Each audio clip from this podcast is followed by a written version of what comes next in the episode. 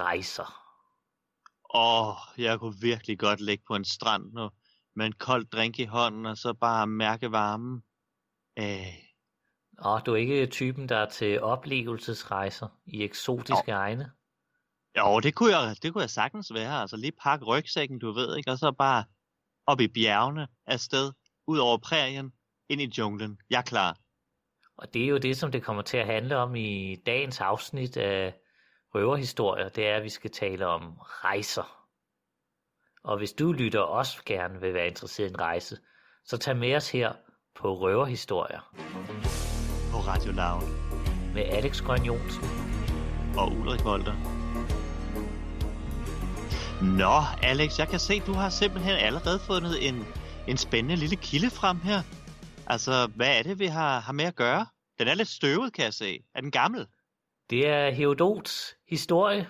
Selvom den har titlen historie, så kan den vist bedst sammenlignes med sådan datidens svar på National Geographic. Okay, så det er en anden form for et, et opslag, kan man jo sige. Sådan et Instagram-agtigt opslag måske. Som se, hvor jeg har været henne. Eller hvad, har han været derude? Ja, han har ikke ligefrem selv været afsted, ham med Herodot. Øh, Herodot, han levede sådan i det antikke Grækenland, og han har så samlet en masse viden om, hvordan sådan resten af verden så ud dengang. Altså i hvert fald sådan, som grækerne har opfattet den. Og han har jo lidt været sådan den autoritative kilde, som alle andre i antikken har kigget til for at finde ud af, hvordan så verden egentlig ud. Okay, fordi i det antikke Grækenland, så kunne man vel ikke bare tage en flyver og så flyve til, til Bali for eksempel. Eller man kunne ikke bare tage toget og køre til Rom. Nej, det var de færreste, der havde den luksus at komme ud og rejse, og hvis man kom ud og rejse, så bare det at komme fra, ja, fra Grækenland til Indien, det kunne jo tage måneder, og der var mange, der risikerede at dø undervejs og sådan noget. Så det, det, det var hårdt at rejse dengang.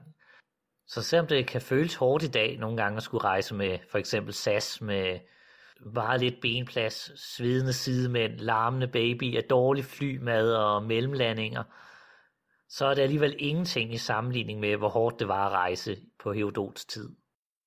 Der var ikke lige de der Instagram-bloggere, der lige kunne sende billeder fra Maldiverne. Og det betyder måske også, at informationen den har været lidt langsommere.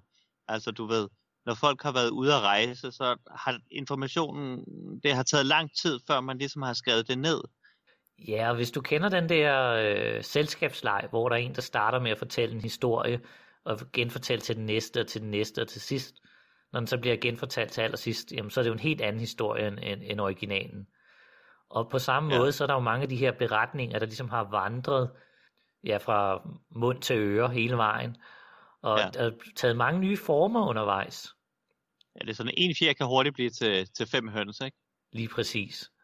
Og den her sådan, så, kilde, vi er med i dag her, nu vil vi kigge lidt på den fjerneste del af verden, som Herodot kendte til. Og det var nemlig okay. Indien. Ja. Det man skal huske, det er, at Herodot har jo ikke selv været i Indien, men han har hørt en masse om Indien fra ja, beretninger, der sådan er gået fra person til person hele vejen fra Indien og til Grækenland. Okay, så de informationer, Herodot har skrevet ned, dem har han sikkert skrevet ned, fordi han har troet på dem. Men det er jo ikke sikkert, at de er sande. Så Alex, hvad siger du til, at vi lige, vi lige kører en fact-check på dem? Jeg har lavet en liste her. Ja, fordi jeg ved jo, Ulrik, at du har jo været i Indien jo, så vi skal jo lige høre om, hvor mange af de ting, som øh, ham med Herodot, han har hørt om, øh, hvor, hvor mange af dem du har kunne genkende på dine rejser i Indien. Ja, ja, det er jo det, fordi du siger, at han var historiens fader, men han var jo også løgnens fader på mange måder, ikke? Jo, og det er jo netop fordi, at mange af de beretninger, vi kommer med her, de måske ikke helt holder vand, men derfor er de stadig meget underholdende at høre, fordi den fortæller lidt om, hvordan grækerne har opfattet øh, verden ja, omkring sig.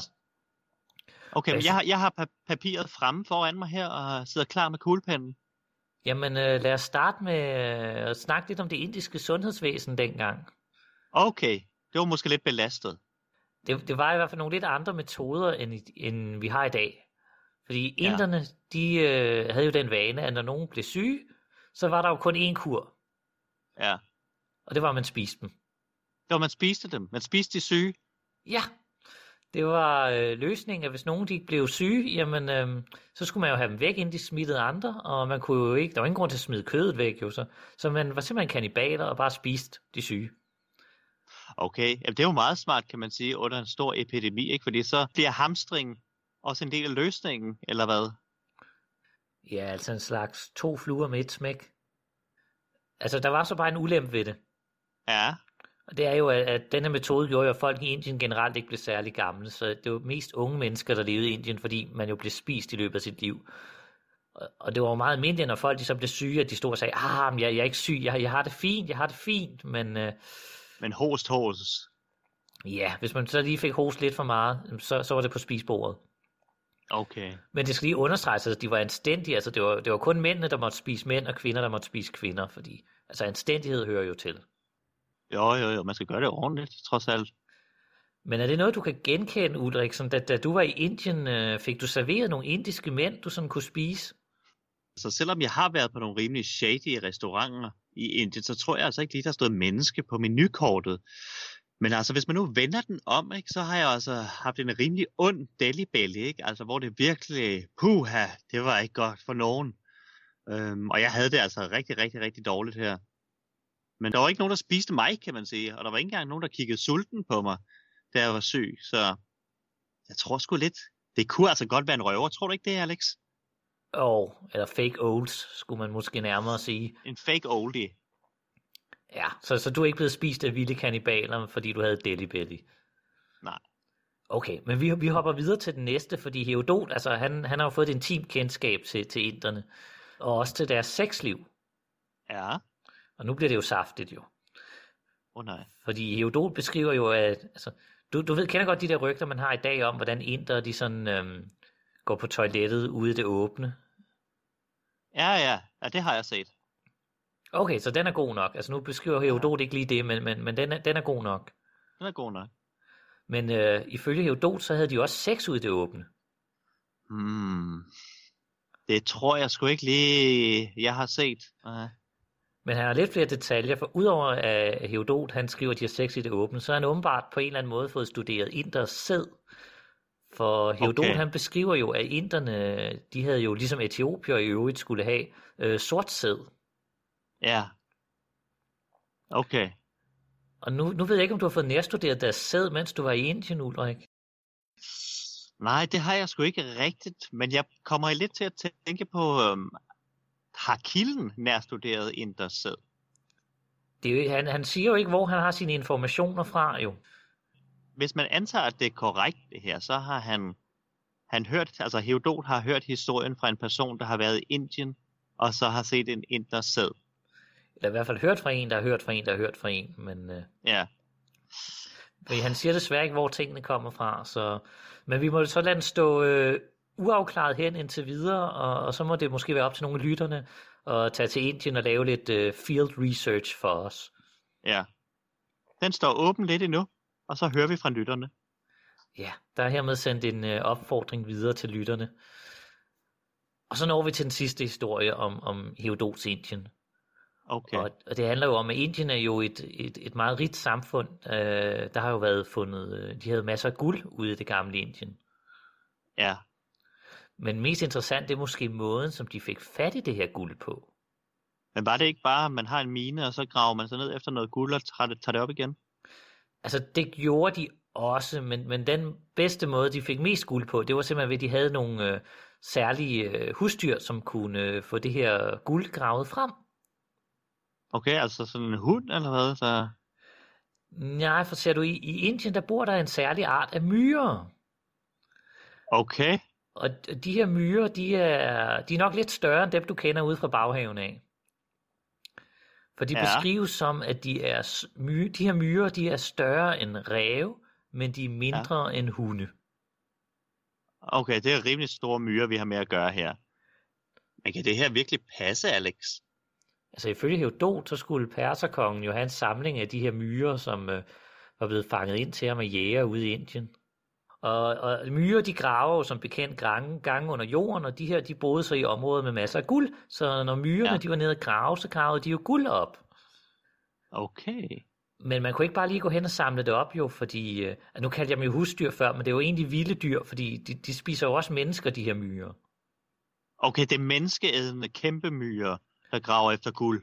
Nemlig guldgravende, menneskeædende kæmpe myrer. Øhm, Ja. og, så, og de er jo lidt farlige at nærme sig, men, men inderne de havde sådan en metode til at få fat i det her guld. Okay, ja, spændende. Det man gør, det er, at man, man skal have en flok kameler med sig. Og det vigtigste ja. er, at den kamel, du rider på, det er en øh, hundkamel, som har en unge, og ungen er så ikke med. For det du så okay. gør, det er, at når, øh, når det er varmest midt på dagen, ja. Så er myrerne under jorden. De, de myrer kan jo ikke lide varme der, det, det går ikke. Så, så der kan du lige nå at ride ud, og så samle noget guld op, og så skynde dig afsted. Okay. Og som du ved, i Indien er der jo meget varmt der midt på dagen, altså den tænker den kan du måske bekræfte. Jo, jo, den, den er check. check. Det er altså virkelig så vandet driver af en, og man ikke kan, kan noget som helst udenfor.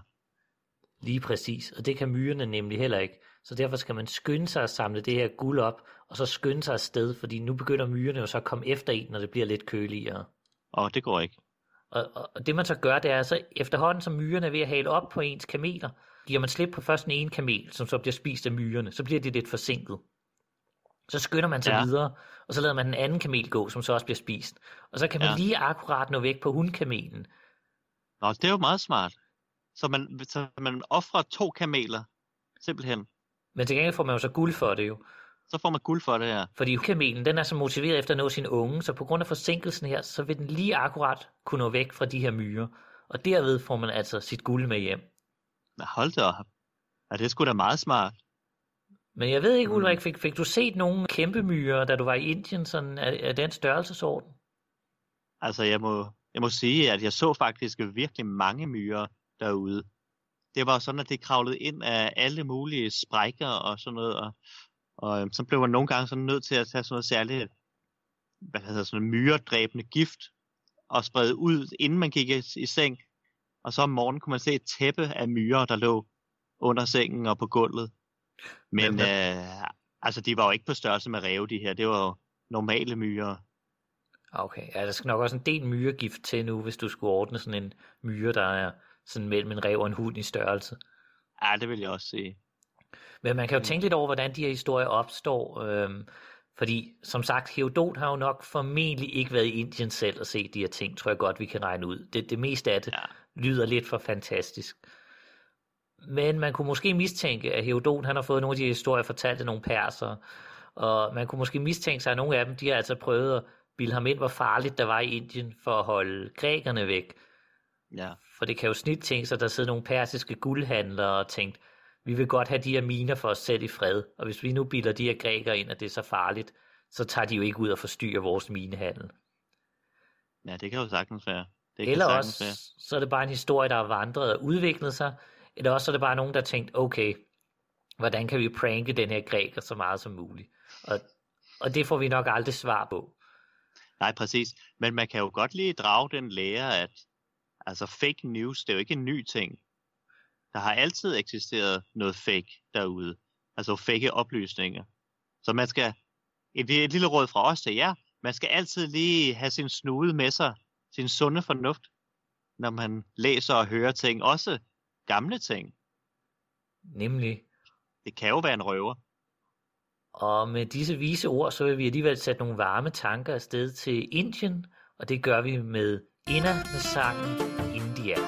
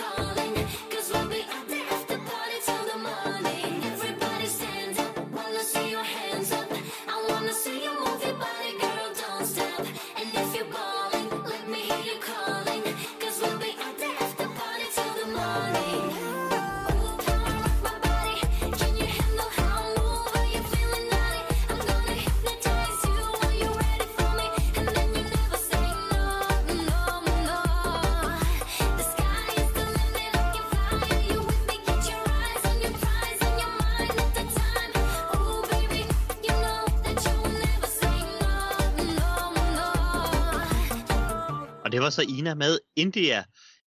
Alex, ved du hvad? Jeg har altså også en rigtig god en her til os. Okay, hvad er det for en kilde, du har med til os i dag? Marco, Polo. hvad tænker du så? Jamen, øh, jeg tænker på eksotiske rejser til, til Asien.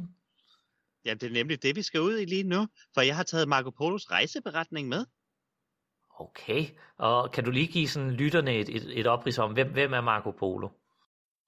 Ja, altså nu vi, jo, vi har jo lige talt om med Herodot, som var i antikken, og nu er vi jo nogle tusind år efter, hvor vi er med Marco Polo i middelalderen. Det er slutningen af 1200-tallet cirka. Og Marco Polo, han var, hvad kan man sige, en familie af handelsfolk. Og de her handelsfolk, på det her tidspunkt i middelalderen, var man faktisk begyndt at rejse ud og, og handle med omverdenen. Så det Marco Polo og øh, familien de gjorde, det var, at de rejste ud mod Kina for at åbne nogle handelsforbindelser op mod Kina. Så de kom til den store mongolske Khans kejserpalads i, i øh, Sanadu, og så kom de videre ned til Kina og sejlede ned til Sumatra, hvor de så både enhjørninge og, og pygmæer, og så sejlede øh, Marco Polo så hele vejen hjem igen. Og det der så skete for ham, da han så endelig kom hjem til Venedig igen, det var, at han blev taget til fange i en krig og blev sat i et fængsel i Genua. Og det var her, at en medfange så skrev de her rejseberetninger ned. Men nu siger du, øh, han har set pygmæer og enhjørningen nede på Sumatra. Den, den, den må du lige forklare lidt mere om. Oh yes. Okay, du skal forestille dig, at Marco Polo har derude at se øh, hvad kan man sige, nærmest en nyopdaget verden. De vidste godt, at Kina fandtes og alle de andre ting, men der har været så få derude på det tidspunkt, at ingen rigtig vidste, hvordan verden så ud. Og så skal du forestille dig, at han sejler ned til Sumatra, helt ned ved, nærmest ved Singapore, og så går han og borer der, går i land, og så spørger han jo så de indfødte, hvad, øh, hvad kan jeg opleve her? Han har jo nok ikke haft The Lonely Planets rejseguide med under armen på det tidspunkt. Nej, præcis. Så har han jo bare, han blev nødt til at spørge, fordi det er jo den eneste måde, man kan finde ud af, hvad kan jeg opleve i det her, det her nye land, jeg er i? Hvad kan jeg opleve? Og så har de jo så nok kigget lidt på mig og sagt, hvad, kunne du ikke tænke dig at se nogle pygmæer, du? Nogle indiske pygmæer? Og, så, og, og, og hvem vil ikke se på indiske pygmæer? Altså... Hvem vil ikke gerne se på indiske pygmæer? Præcis. Så Marco Polo, han var jo bare sådan top dollar, det vil jeg da gerne. Og så tog de ud og så på de her indiske pygmæer. Men nej, hvor var han skuffet, Alex. Det kan jeg godt se dig. Nå, hvor levede de ikke op til forventningerne, de her pygmæer? Åh, oh, nej. Føj for den lede. Det kan jeg godt se dig. Det var slet ikke pygmæer. Det var aber. Det var simpelthen aber. Så det, man, skal jo, man skal jo langt ud på landet for at kunne snøre sådan en som Marco Polo. Men så det Marco Polo så, da han fik fremvist de her pygmæer, det var, det her det er aber, der har fået plukket deres pels. Så det vil sige, at de lignede mennesker på den måde, at de ikke som sådan havde en pels. Og så havde man jo selvfølgelig valgt nogle aber, hvis ansigtstræk mindede en lille bitte smule af mennesker. Så de lignede relativt meget små mennesker. Og så det man skal se for sig, det er sådan en slags muligvis barberede øh, orangutanger iført øh, mennesketøj. Ja, præcis. Ikke? Og så har de så lært dem nogle forskellige tricks, så de også lignede lidt mennesker i den måde, de agerede på. Så det var faktisk nærmest bundefangeri. Ikke? En, en blanding mellem bundefangeri og, og det freak show. Okay, så, så Marco Polo har haft sådan en fornemmelse af, ligesom når, når amerikanere kommer til København, og de ser den lille havfru, og de finder ud af, er det virkelig bare sådan en lille bronzepygmæ, der sidder der? Altså, ja. Bortset fra, her forventede Marco Polo selvfølgelig en pygmæ, og, og, og det var det jo så ikke. Det er præcis det samme. Præcis, præcis. Ja, så, så det, var, det, var ikke en, det var ikke en stor succes i hans bog, desværre. Så turistscams, det er altså ikke et nyt fænomen. Det, det kendte man altså allerede tilbage i middelalderen. Ja, ja, ja, ja. Det er godt gammel, gammelt kendt trick, ikke? Men, men, men du siger, han har også set øh, enhjørningen. Yes. Det, det lyder da lidt mere imponerende. Har du aldrig set en enhjørning, Alex? Ej, det, det er svært at påstå. Ved du hvad, jeg tror faktisk, at du nok har set Marco Polos enhjørning. Nå. Jo, jo. Det tror jeg faktisk, du har. Okay, fordi nu havde Marco Polo jo så set de her pygmæer. Hvad er det næste, han kan se? Okay. Hvad er det næste på listen? Jamen, det er da enhjørning. Vi har da enhjørning. Og du skal forestille dig, at vi lever i en tid i middelalderen, hvor fabeldyr findes i fantasien hos mennesker. Altså mennesker tror, jamen derude et eller andet sted, der må jo findes enhjørning. Altså flotte, elegante, hestelignende væsener med et flot snoet spir i panden, som øh, kan findes i skødet på en skøn jomfru på en forårsdag med fuglene kviderne rundt om sig og harpespillende musik. Det troede folk faktisk fandtes derude et eller andet sted. Ja, fordi de havde jo set nogle horn fra dem jo. De havde nemlig set nogle horn fra dem. Og derfor måtte det jo findes, de her enhjørninge. Så det Marco Polo, han var jo helt op at køre, da han fik at vide, jamen vi har jo faktisk sådan nogle dyr herude. Vi har jo faktisk nogle enhjørninge her på Sumatra. Wow, og de lever i flok. Nej, har Marco Polo tænkt, nu skal jeg simpelthen ud og se nogle flotte enhjørninge her. Okay, så kommer han ud til det her sted, hvor enhjørningen render rundt. Åh, oh, åh, oh, skuffelsen vil bare ingen indtage. Fej, for den lede. Var han blevet snydt igen? Igen. Åh. Oh. skal for forestille sig, at han sidder og ser på de her enhjørning, og så beskriver han dem sådan her. De var på størrelse med en elefant. Med fødder som en elefant. Og sådan grov hud og pels som en bøffel. Og så rullede de sig i mudderet, altså mens de rendte rundt i flokken, så rullede de sig i mudderet. Det her, det er altså ikke en skørt enhjørning, man finder i skødet på en jomfru. Ej, det, det, det lyder ikke som et øh, bæst, som en, en, en, en jomfru skulle have lyst til at sidde her i skødet. Men det, det lyder jo lidt som et, et dyr, vi kender, tænker jeg. Præcis, Alex.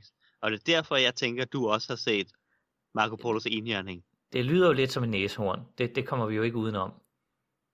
Otto var et næsehorn, Marco Polos, øh, Marco Polos enhjørning var et næsehorn. Men han brugte jo bare de ord, som han kendte. I hans hoved fandtes der det her dyr, som havde et horn i panden. Og det dyr, det var så en enhjørning. Og det var det billede, han tog videre på Sumatra, fordi han havde ikke et billede af et næsehorn. Han havde aldrig set et næsehorn.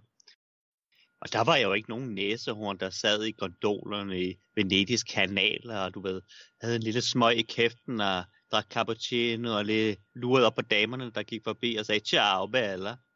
Det havde også været et elegant næsehorn i så fald.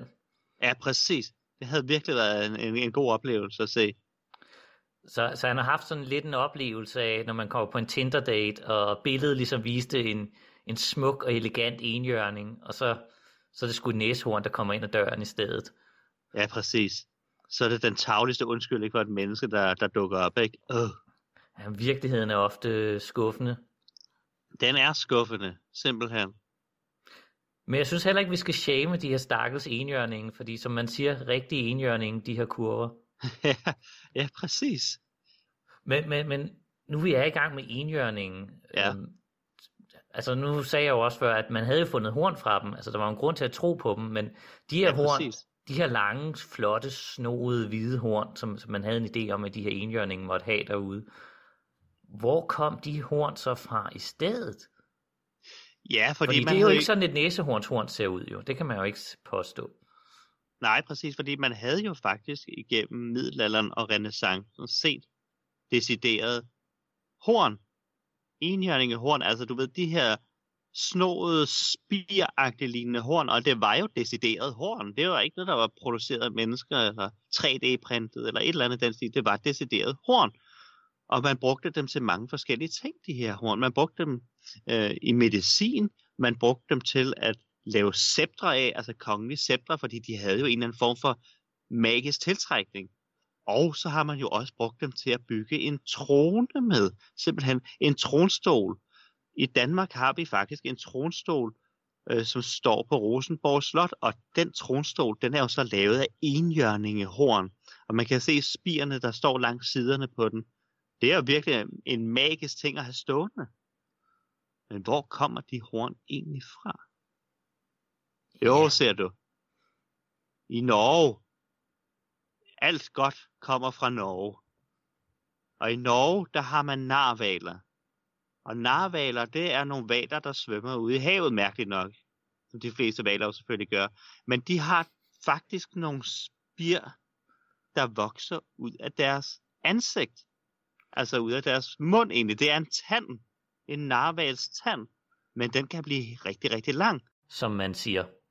Og der har nok været en eller anden særlig frisk sælgertype i middelalderen, der har set, efter nogle fiskere har, har hævet den her narval op på stranden, så har han jo set det her spir, og så har han jo sikkert tænkt, ved du hvad, den der, den sælger jeg har som en enhjørning, et enhjørning af horn, og jeg kommer til at tjene boksen på det. Og så gik det jo simpelthen som en steppebrand, ikke? Altså, det gik som varmt brød, de her narvalshorn, når man solgte dem som enhjørningehorn. Okay, så nordmændene har altså været med til at sidde og bedrage hele verden der i middelalderen ved at gå og sælge enhjørningehorn og eksportere rundt om til, til Europa og hele den kendte verden på det tidspunkt. Præcis. Altså det svarer jo lidt til, når vi går rundt ude på markeder i, øh, i Asien og ser, at man kan købe Rolex og det ene og det andet for 2-3 dollars. Det er egentlig det samme. Det er lidt en scam. Men det er egentlig interessant, for hvis du sad og så på priserne i dag, så ville jeg næsten antage, at næsehorns horn, de er jo en formue værd, fordi at, at der er kineser, der køber dem til medicin i dag. Så det er lige for, jeg vil sige, at i dag vil det nærmest være mere imponerende, hvis du kunne få et horn fra et næsehorn, end, end en tand fra en narval. Det har du nok helt sikkert ret i. Fordi det er jo, nu er nu næsehorn jo også blevet en rimelig truet dyrehart. Ja, netop på grund af den slags jagt. Ja, det kan være faktisk, at næsehorn er ved at blive vortids enhjørning. De er simpelthen ved at forsvinde. Ja, det kan snart, godt være. Snart letter man jo med at tro, at næsehorn er et fabeldyr, hvis der ikke er flere tilbage af dem. Ja, præcis.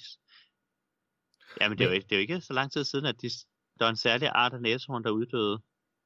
Men, men det siger jo også noget om altså det der med, hvor hurtigt viden spreder sig, ikke? Fordi altså, dengang havde man jo netop ikke National Geographic. Altså det kan godt være, at europæerne nu var begyndt at rejse ud og, og se verden og sådan noget, men der var jo stadig en masse uvidenhed, altså netop sådan noget som, noget så simpelt som narvaler, altså hvor kommer de der horn fra? Det var jo ukendt for de fleste indtil sådan 16-1700-tallet, at det altså kom fra, fra valer. Ja, og præcis. næsehorn var jo også fremmed for en. Ja, præcis. Det er jo det. Og det er der jo talrige eksempler på de, den her, som du kalder det, uvidenhed, men, men i hvert fald det der med, at man, man har et meget begrænset billede på det her tidspunkt af den verden, der er rundt om. Det er jo, man kan sige, det er sådan en, et billede, der hele tiden igennem historien udvider sig og bliver mere og mere skarpt. For i starten så famler man sig jo lidt igennem en mørk skov og prøver at finde ud af, jamen, hvad er egentlig sandt og hvad er ikke sandt. Og så stille og roligt, så bliver ting belyst igennem historien, og så nærmer man sig noget, der bliver mere og mere sandt. Men nu hvor Marco Polo havde været ude at beskrive Asien, blev europæerne så oplyst? Havde de nu fundet det rigtige Asien? Altså man kan sige, der gik i hvert fald en, øh, en øh, steppebrand igennem Europa i form af en dille. Nu skulle alle skrive rejseberetninger. Og øh, der var også en gut, som hed Sir John Mandeville, der skrev en rejseberetning om, hvordan det var at være i Kina og Asien og hele den verden derover. Men hvornår er den her bog skrevet? Ja, den er sådan cirka 100 år efter Marco Polo, ikke? men altså vi er stadig i middelalderen. Altså vi er stadig i en tid, hvor verden uden for Europa, den er på en eller anden måde stadig uåbnet for europæerne. Altså den er stadig der er meget af det uvisse og et, et, i skumringen, kan man sige. Ikke? Okay, så på trods af Marco Polos rejser var der stadig en stor uvidenhed. Men, men hvem er ham her, Sir John Mandeville? Man kan sige, altså han var jo sir, så han var en ridder. Han var den her edle ridder, der skulle ud i verden. Og, og det er ligesom, hvad kan man sige, det er fortælling om det gode over for det onde. Ikke? Han skal ud i det ukendte. Den gode ridder, der skal ud i det ukendte. Og ligesom bane vej, kan man sige. Okay, Ja. altså, men, men han ledte efter noget derude. Han ledte efter noget derude, ikke? Altså, han ledte efter, hvad kan man sige, kristne øhm, beviser, beviser på, at kristendommen var sand. Så han ledte efter, efter Edens have, og han ledte efter korset, ikke? Og han, han stødte jo så også på, hvad kan man sige, engle og dæmoner derude, og drager. Så han var måske heller ikke helt en helt rigtig person. Han var nok rimelig fiktiv. Og den her rejseberetning, selvom det er en jeg-fortælling, skrevet af en person, der hedder jeg, så John Mandeville, så er den højst sandsynligt skrevet af en person, som aldrig har været uden for Europa, men har siddet og forestillet sig, hvordan det har været at rejse ud for Europa. Så det er den her, ligesom med Marco Polo, så kommer det fra en kristen forståelse og rejser ud. Øh, men hvor Marco Polo ligesom giver en lidt mere sand version af verden, så giver Sir John Mandevilles rejseberetning en meget kristen forståelse af verden. Ikke at kristendom nødvendigvis er usand, men bare en, et, et, det er et fabelunivers. Det er nærmest fantasy, vi møder her. Okay, så hvis man lige kort skal sætte dem op over hinanden, så altså Marco Polo, det er sådan den nøgterne rejsebeskrivelse af Asien, og Mandeville, det er sådan øh, ridderen, der skal ud og finde paradis, og så drager ud i det her øh, kristne fabelunivers, som man har forestillet sig fra, fra Europa. Præcis. Men altså, blev de øh, troede folk på, på Mandeville, eller var det Marco Polo, man troede på? Jamen det er jo netop det, fordi vi er i middelalderen, og i middelalderen og den tidlige renaissance, så vidste man jo ikke bedre. Det var de rejseberetninger, der var. Så det vil sige, når man læste John Mandevilles beretninger, så tog man det jo fra gode varer. Og det gjorde man jo højst sandsynligt også, når man læste Marco Polos. Så de to blev faktisk vægtet sådan nogenlunde lige. Og det er også derfor, at da Christopher Columbus skulle rejse ud vestpå for at finde Indien, så forventede han jo ikke at møde USA, men altså at finde Indien og Kina. Så derfor tog han jo rejseberetninger med, der beskrev de områder. Så tog han jo både Marco Polos med, men altså også som John Maldeville. Så de blev altså anset for at være lige sande. Okay, så man kan sige, at det der europæiske middelalderunivers, det har faktisk holdt ved helt indtil sådan 1500-tallet, hvor spanierne og portugiserne begynder at rigtig få udforsket den store verden derude. Ja, præcis, fordi så kunne man jo lige så stille godt begynde at indse, at jamen, altså, alle de her drager og dæmoner og, og mærkelige, mærkelige menneskearter uden hoved og øjne mærkelige steder på kroppen, at de fandtes ikke. Over tid så blev John Mandevilles rejseberetning, den blev udvandet. Men hvor Marco gengæld... Polos, den holder jo stadig. Den står stadig. Nemlig. Og det er jo også derfor, man skal huske, at, at når folk som Marco Polo jo har troet, at næsehorn var et enhjørning, så er det jo også et spørgsmål om, altså, hvilken forståelsesramme er det, han har med. Altså det er jo ligesom der, der, der spanierne de når frem til, til Amerika. Altså der går lang tid inden det op, går op for dem, at de er på et nyt kontinent, fordi de har jo læst om, at derude der burde ligge sådan noget som Japan og Indien og sådan noget. Det, det er jo det første, de antager. Altså for eksempel antager de jo Cuba, nå, det, det må så være Japan og, og fastlandet Amerika, jamen nu må vi være noget til Indien. Og, fordi de har jo også læst Marco Polos rejser på den tid, og har sådan en idé om, hvad der er, men, men ikke helt sådan konkret forståelse. Nej, nej, præcis. Og så har de jo kaldt det med det, de troede, det var de troede jo, nu havde de, var de nået til Indien, derfor skal de her personer, der bor her, de er jo en inder eller indianere. Nemlig. Og, og det er jo det, man former verden ud fra, den forståelse, man, man, man går ind til den med. Og det er jo derfor, vi her på Røverhistorie håber, at de her rejseberetninger og røverhistorier er med til at udvide jeres forståelsesramme, åbne en ny verden for jer, åbne et nyt liv for jer. Og det er derfor, vi nu skal høre et helt nyt liv fra Aladdin.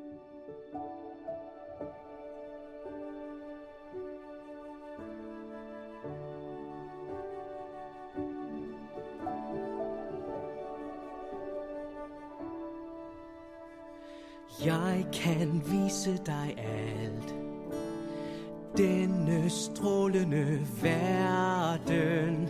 Hør prinsesse, hvornår har hjertet sidst bestemt for dig? Jeg kan åbne dit blik fra mit flyvende tæppe. Ja, du fatter det næppe. Alt det, som vil vise sig. Et helt nyt liv nyt fantastisk perspektiv. Ingen der siger nej og stanser dig Og siger at vi kun drømmer. Et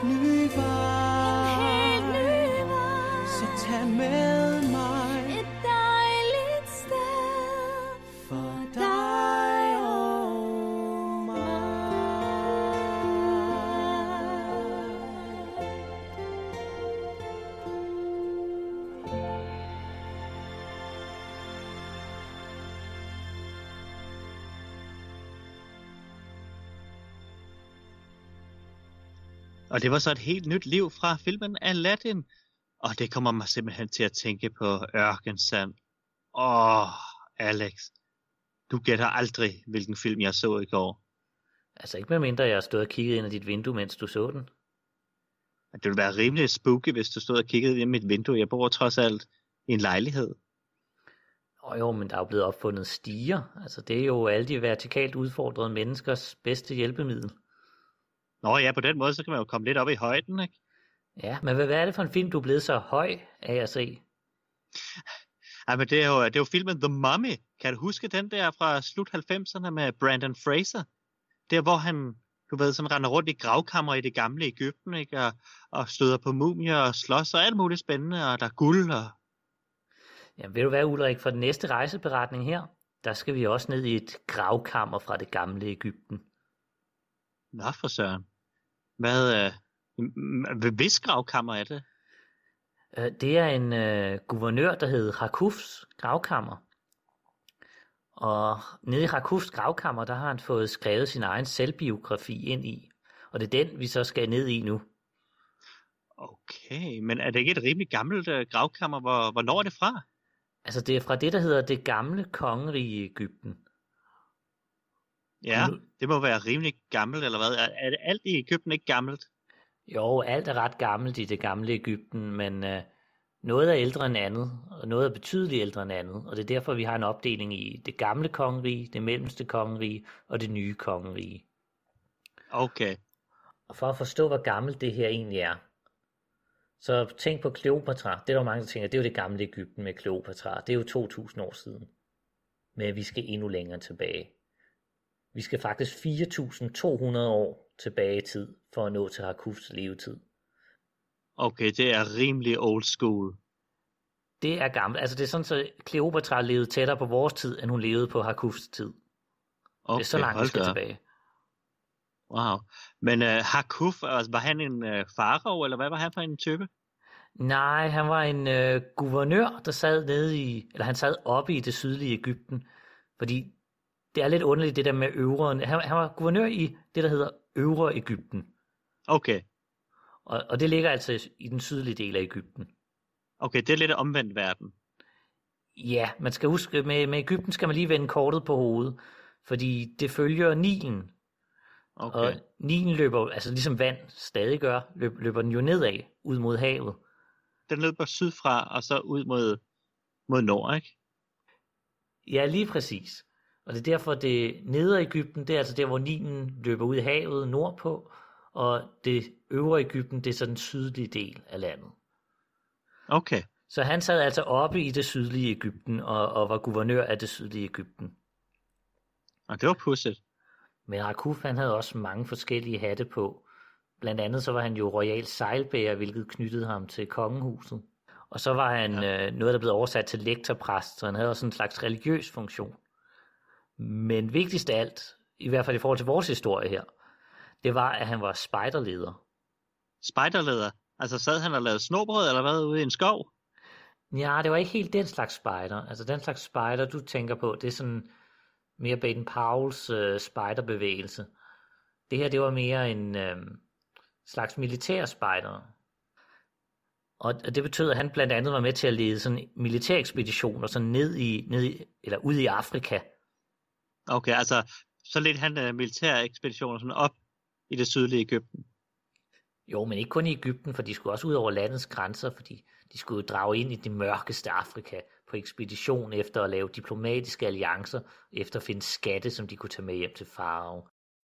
Så de var en slags skattejæger i virkeligheden. Nå, interessant.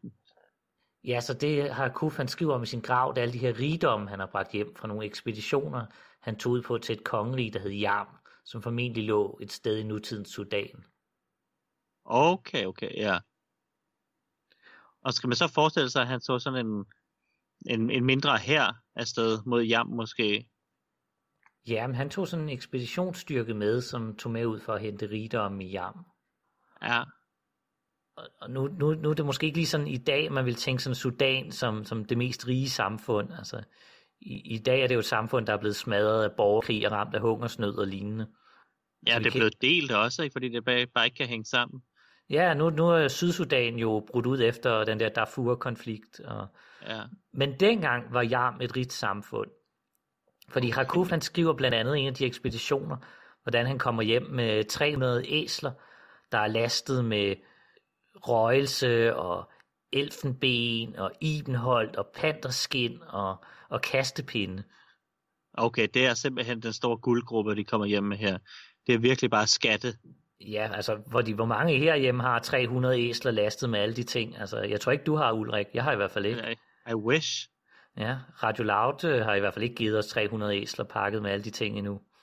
Nej, nej, men vi kunne da i mindste godt bruge en lydbavian, ikke? Til at, til at redigere lidt i, i lyden her. Ja, Men- det, det, vil sgu, det vil hjælpe på mange ting. Ja, det ville det altså. Men, men var det virkelig den største, største skat, han havde med hjem? Var Altså, det, han, det han, han fik jo ikke nogen, øh, der er ikke nogen beskrivelse af, om han har fået nogen bavianer med hjem. Nej, Men øh, han fik faktisk en helt fantastisk skat med hjem, som var meget mere værd end alle de her andre skatte til sammen. okay, sådan en gigantisk megaskat. I faktisk er det nærmere en lille skat.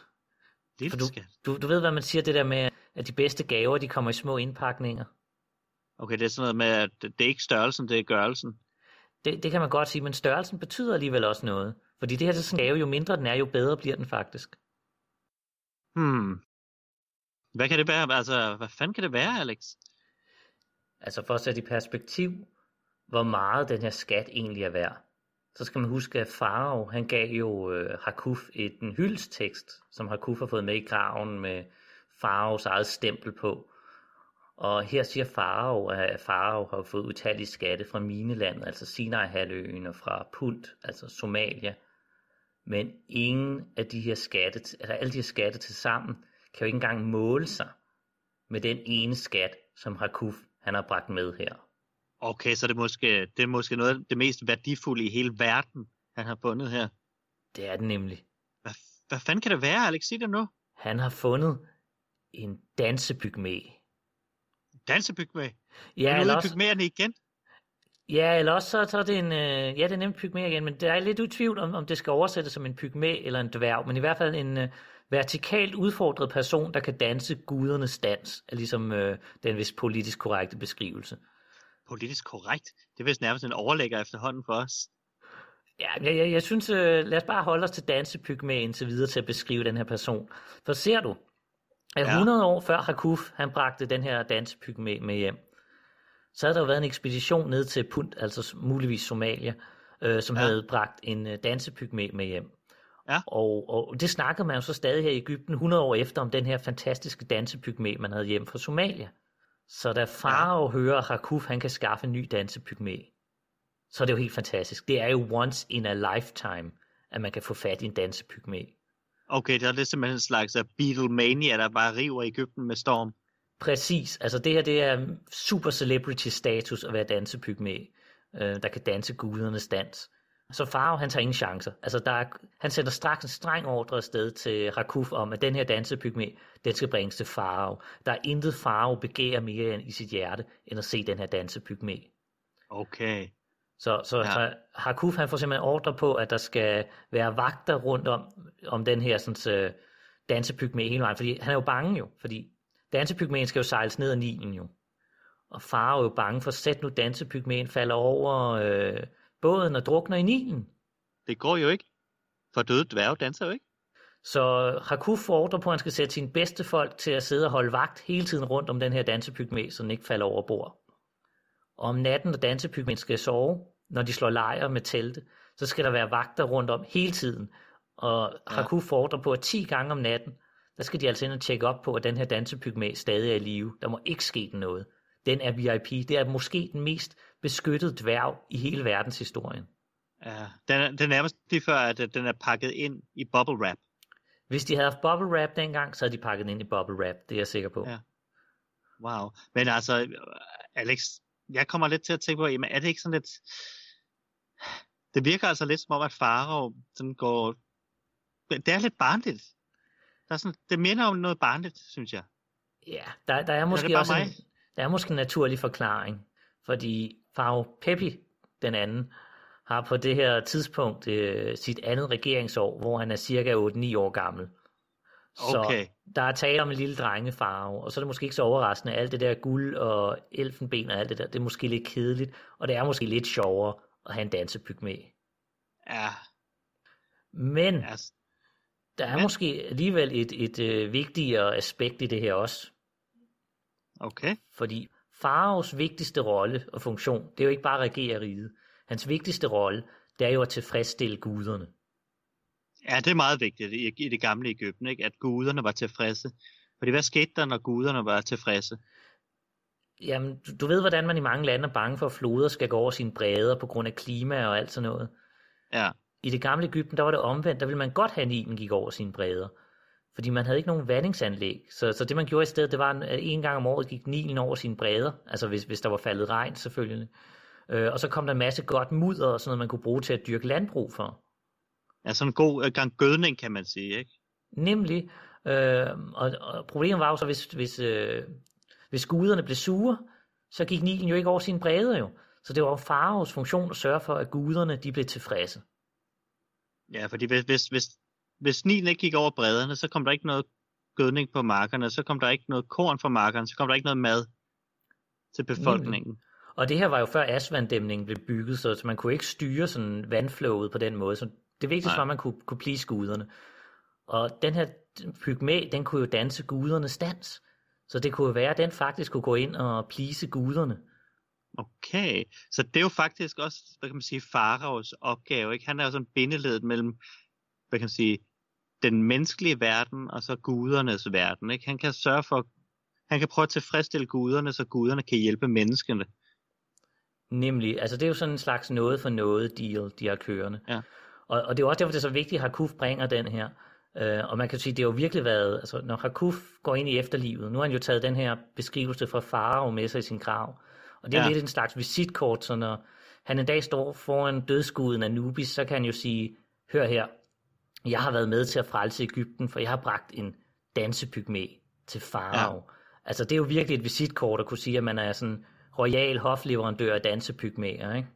Ja, præcis. Det er en god anbefaling at kunne tage med sig. Ja, vil du ikke gerne have det stående på din gravsten, Ulrik? Sådan uh, royal hofleverandør af dansepygmæer. Jo, det kunne da være meget godt.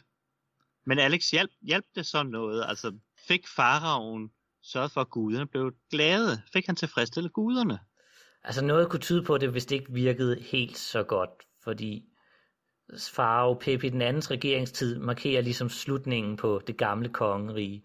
Fordi det er her, at riget begynder at fragmentere, og du har en masse lokale provinsguvernører, sådan nogle typer lidt ala Hakuf, der efterhånden får mere og mere magt og begynder at føre deres egne magtkampe og begynder at flå riget fra hinanden. Okay, man siger jo ofte, at når der er en svag konge, så kommer der stærke krigsherrer til, så det er måske det her, der egentlig bare går igen. Ja, men det, er også, det viser også et at altså dansepygmæen var altså ikke helt nok. Ak. Men det var folk som Rakuf, som netop bragte dansepygmæen til gengæld, som fik magt ud af det her. Og med det, så synes jeg ligesom, så begynder vi jo at slutte vores afsnit af her med rejseberetninger fra den gamle verden, som ikke er mere med pygmæer og enjørninge og hvad der ellers var fantastiske ting, og kæmpe myrer, som man kunne gå ud og se dengang.